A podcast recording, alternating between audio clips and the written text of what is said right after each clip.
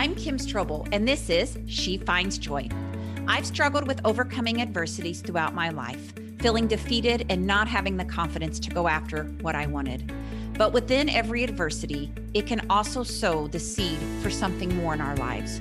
For me, that is teaching others to step into the arena of bigness, all while doing hard things and reaching for more joy and happiness along the way. I'm a truth telling, real talk happiness coach who believes in giving you the tools to create a life you love. Welcome to the zero fluff, no BS advice that gives you the small steps for big joy. Hello, everyone, and welcome to today's episode.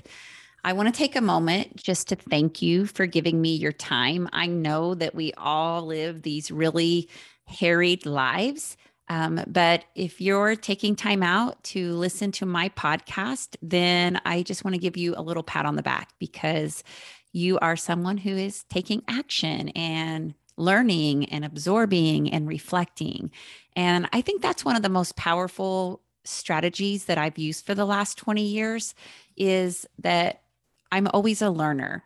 Um, I'm always reading some type of self help book, some type of professional development book, some type of spirituality book, or I'm always enrolled in taking a course. I don't think I'm ever not in a course anymore because I know that each time I get that information and I adopt those practices in my life, I'm able to create a better version of myself. So, and sometimes it's from podcast or audiobooks. And so give yourself a moment just to say, hey, good job. I am seeking out some additional help or support or coaching or inspiration.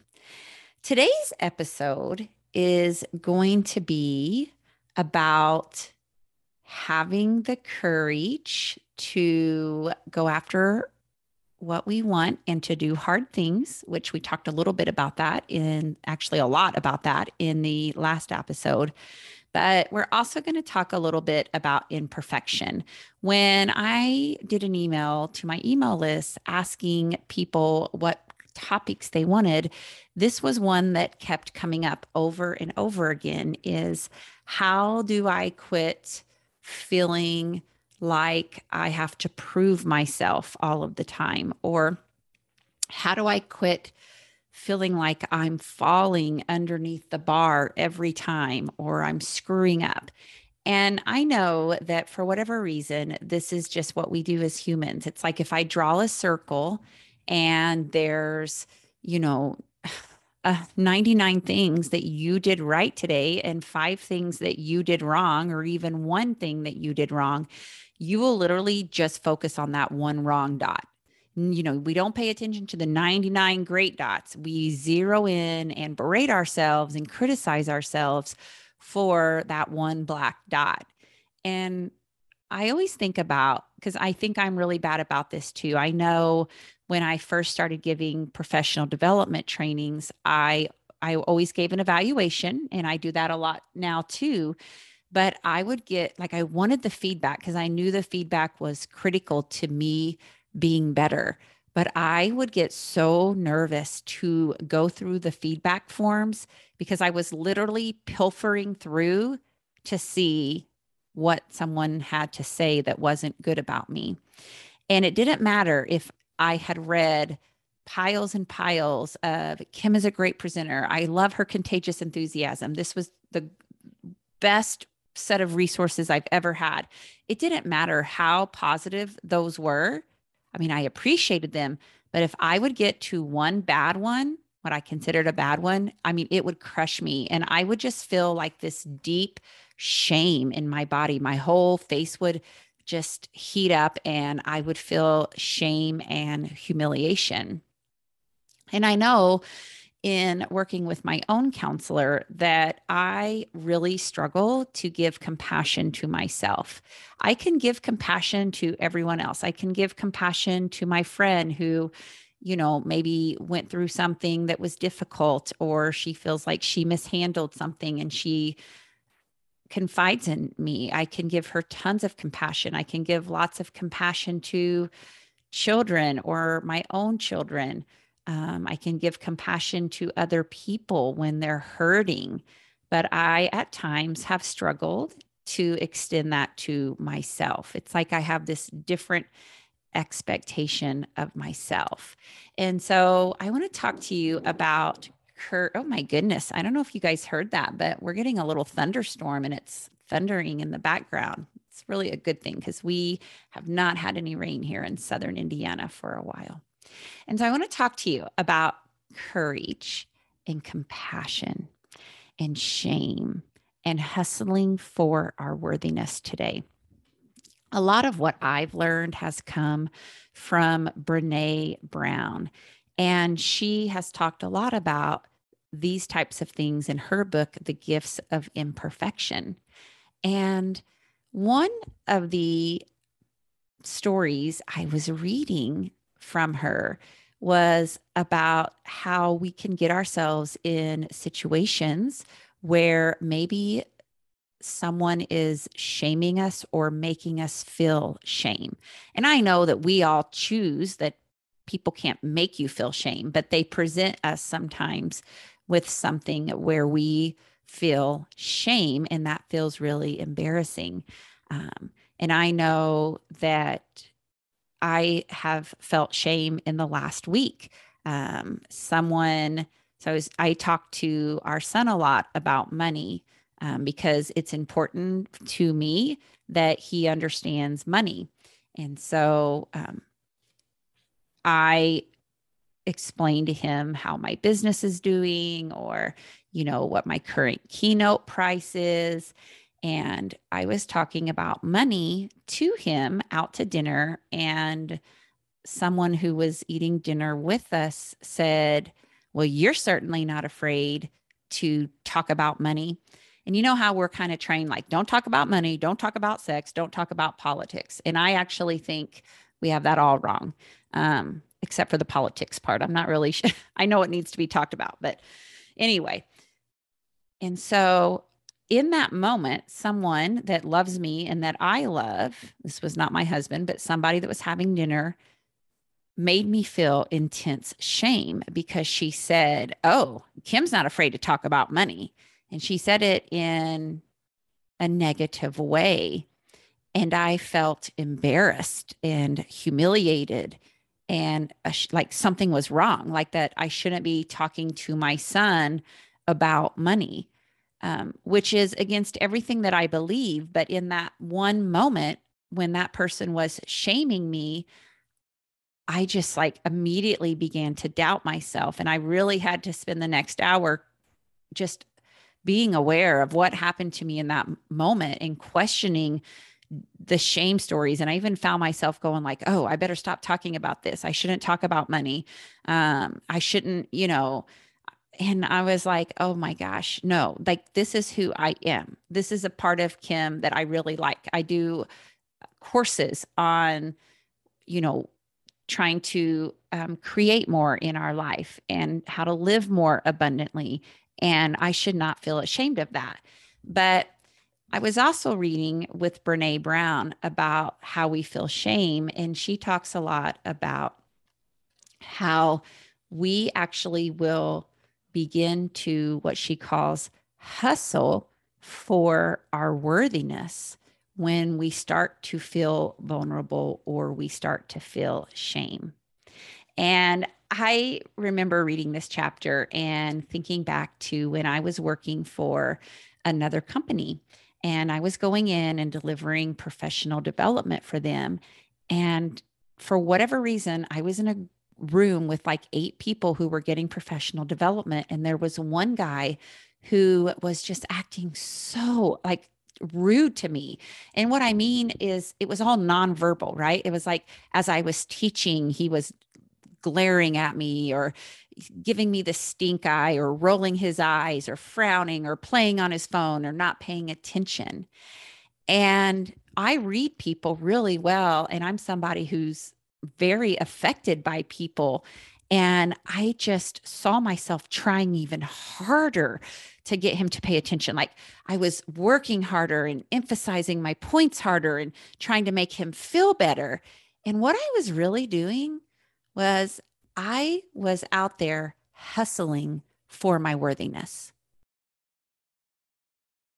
And not only that, but I was trying to, I found myself trying to impress him, right? Trying to win him over. Um, and what I was really doing is I was trading in my authenticity, my real self for his approval. And I was starting to feel feelings of inadequateness and unworthiness. And I started hustling for it. And I just remember I felt so ashamed. Like I just was so embarrassed, like as if I was completely inadequate in the PD training that day, um, that I was, you know, not good at what I was doing, that I was, I felt so small. And then I started to feel like all of this shame that was swirling around me. You know, you're such an idiot, Kim. Why did you do that? Um, you know, you're just not good at this. And I felt sick. I felt sick. And when Brene Brown talks about this, she says, you know, there's two things to do when you're in a situation like that. One is to ignore the person or take a break. Or maybe you confront them, you know, privately if it's inappropriate behavior. But at that moment, I was so bewildered by how he was acting that I just went into this weird survival mechanism. And then, and what I did is I reached out to the person that I worked for and explained what was going on. And instead of supporting me, you know, she also began to shame me. And what we have to think about and what Brene talks about is look, when we go through something that we feel shame or we feel a vulnerability, we do have to own that story, right? We can't just ignore how we felt that we felt shame because you have to share that with someone that you trust. You have a right to share it with someone who has earned the right to hear it, right? And someone who can respond with compassion when we can't respond with compassion.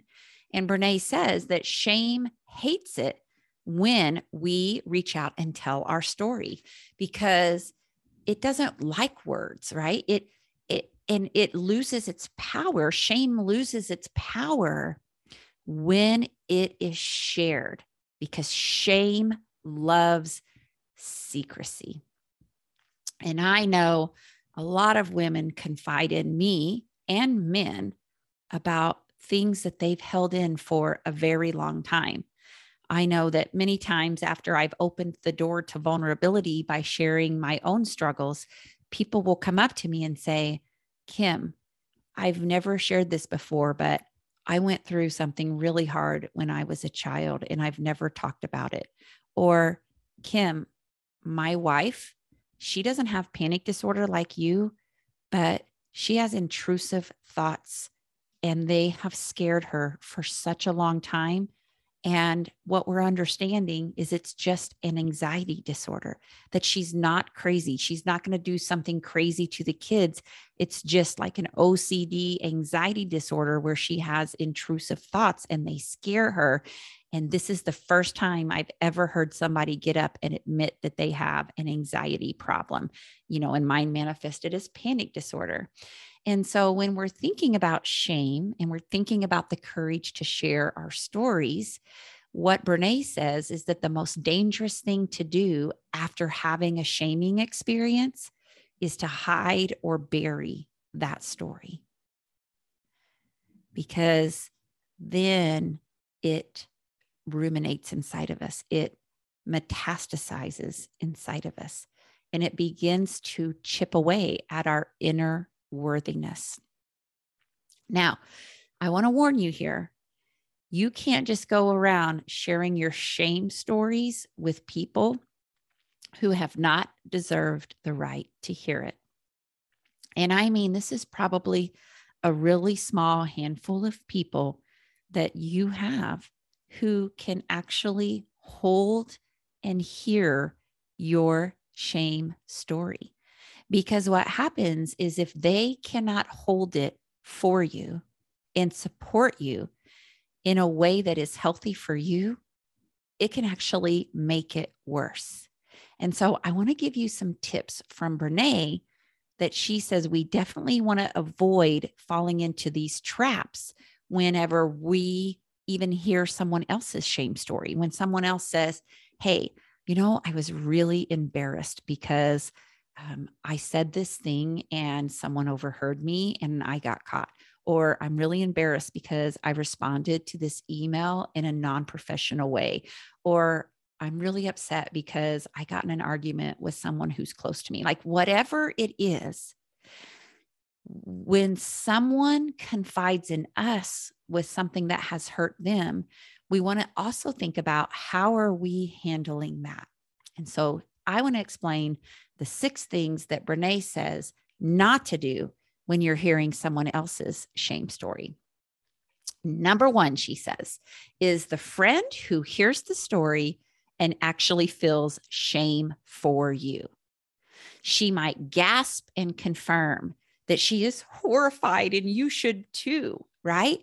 All right. Then what happens is she's so upset, she's so worked up that you actually have to start confronting her.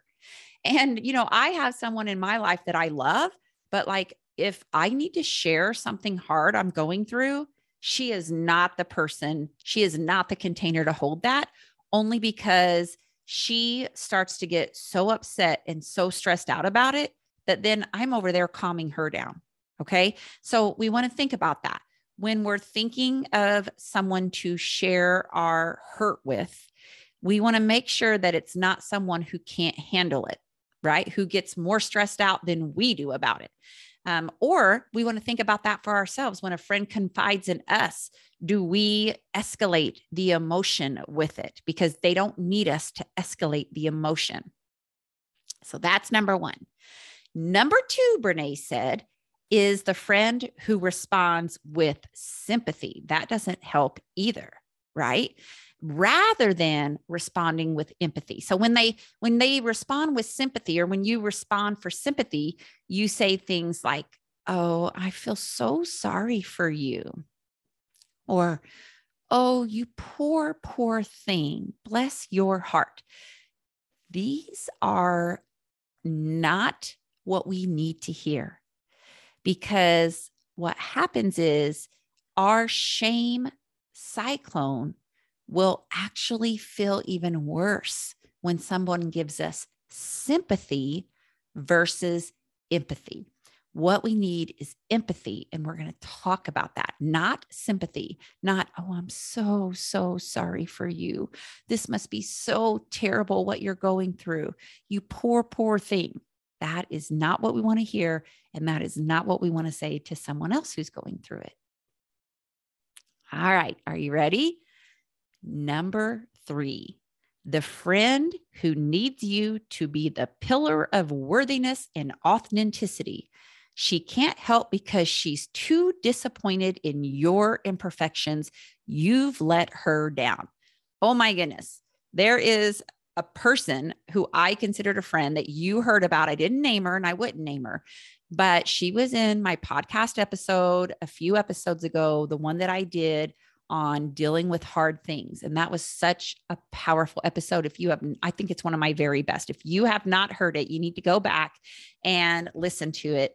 Um, I'm going to look it up right now so I can tell you the number because that freaking podcast episode, I don't know. I think I was channeling something else inside of me because when I listened to it myself, I was like, Kimberly, that was a good episode. It was episode 78. Okay. So that's a great one to earmark if you haven't listened to it. But I went through something where I made a small mistake recently. And this particular friend did exactly what number three did. She was the pillar of worthiness. She was so self righteous and she was so disappointed in my behavior, right? That is not a true friend. Okay. So don't be that person and don't reach out to that person when you need to share a hard thing. Number four, The friend who is so uncomfortable with vulnerability that she scolds you. She says things like, How did you let this happen? What were you thinking? Right? Or she might look for someone else to blame, like, well, who does that guy think he is? Let's kick his ass. oh, I love Brene. She's not afraid to cuss a little bit. So, again, we don't want to confide in someone who's so uncomfortable with vulnerability that they they either scold you or they scold someone else because that takes on a whole different energy. Number 5, the friend who is all about making it better and out of her own discomfort refuses to acknowledge that you can actually be crazy and make terrible choices. She might say things like, Now you're exaggerating. It wasn't that bad. You're okay. Everyone loves you. You're going to be just fine. That also does not help us. All right. We don't need someone to make it better. And she's just trying to make it because we don't believe any of that, right? We're like, she's just trying, she's just uncomfortable and she's just trying to say things to make me feel better, but it's not making me feel better. That doesn't work.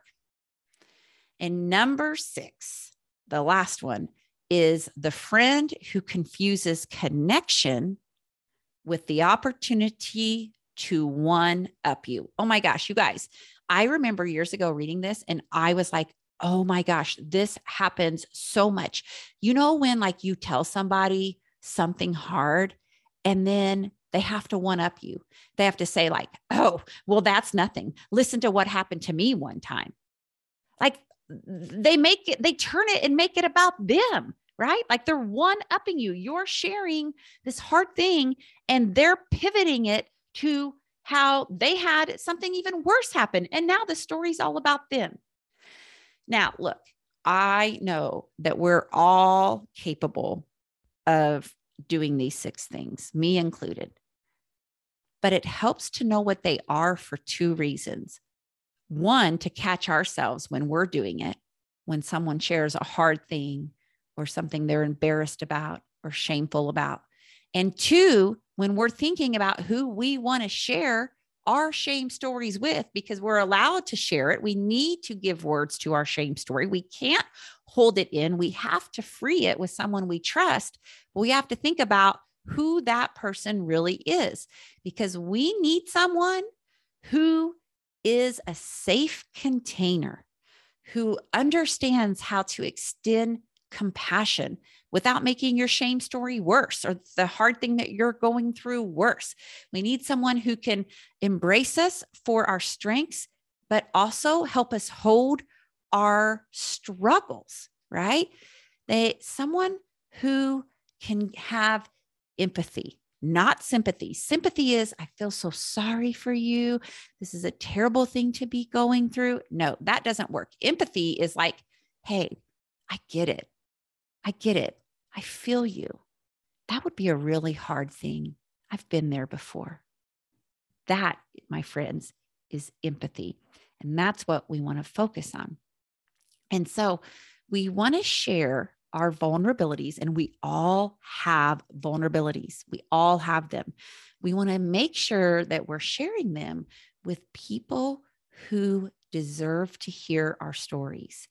And Brene Brown even says that she can write the names of all the people who fit in that category on a one by one inch piece of paper. Because we are allowed to be imperfect, we are allowed to make mistakes. Okay. That is just being a human being.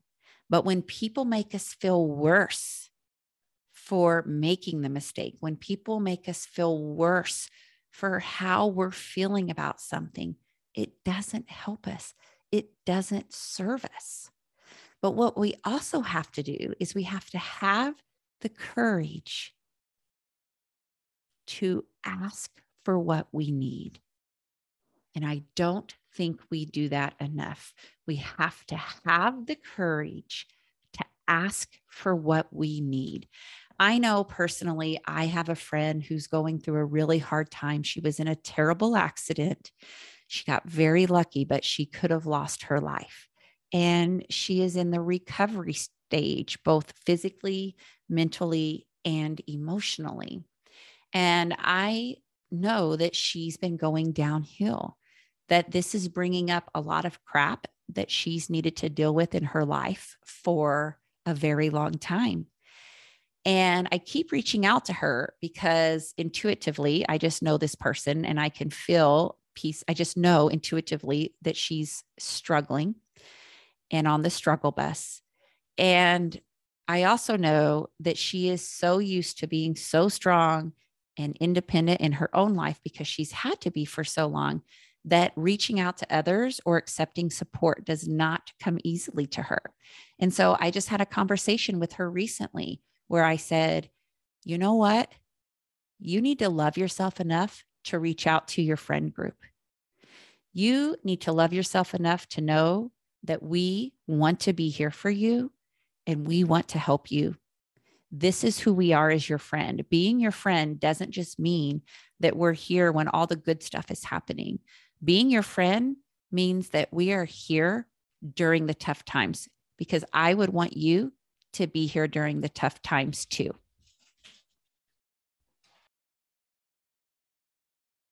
So, my friends, I hope this episode has been helpful.